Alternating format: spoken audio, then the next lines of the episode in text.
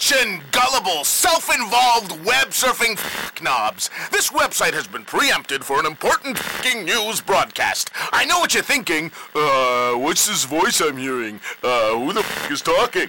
Well, it's the unscheduled, unendorsed, undeniable truth talking. And whether you know it or not, the truth is what you've been seeking all your miserable, picus watching lives. Now, if you've browsed around this website, you might be under the impression that Sarif Industries is a company making an honest attempt to improve our lifestyles, help out wounded vets, and ultimately make our oh so difficult way of life easier. You'll never again have to suffer the inconsolable horror of losing your cell phone because you can now have one implanted in your arm.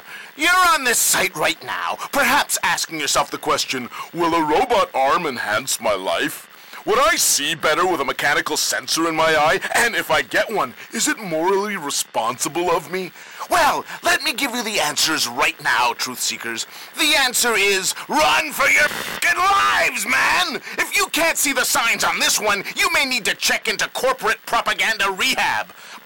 Fear not, seekers. That's why I've hijacked this SarifSlaveState.com here. That's right. Thanks to my head hacker homeboy Steve over here, I'm taking on the corporate techno tyrant himself, David Sarif, right in his own crib. Yeah, you, Davy boy, I'm calling you out. See, I look at this site and I don't see a techno paradise at our fingertips. You may see a future with happy, smiley amputees living a full life. I see our babies with chips in their eyeballs. You see sunshine and green grass. I see darkness and a police state run by super soldiers. You see human enhancement. I see chains, shackles, cell doors, fire and and brimstone. Yes, the future is looking mighty grim, my friends. If you want the truth, keep clicking onto this website every week. Yeah, they'll try to shake us, but they don't know that Steve can not only ingest more hot dogs per minute than any known human, but he's also the greatest hacker in all of cyberspace.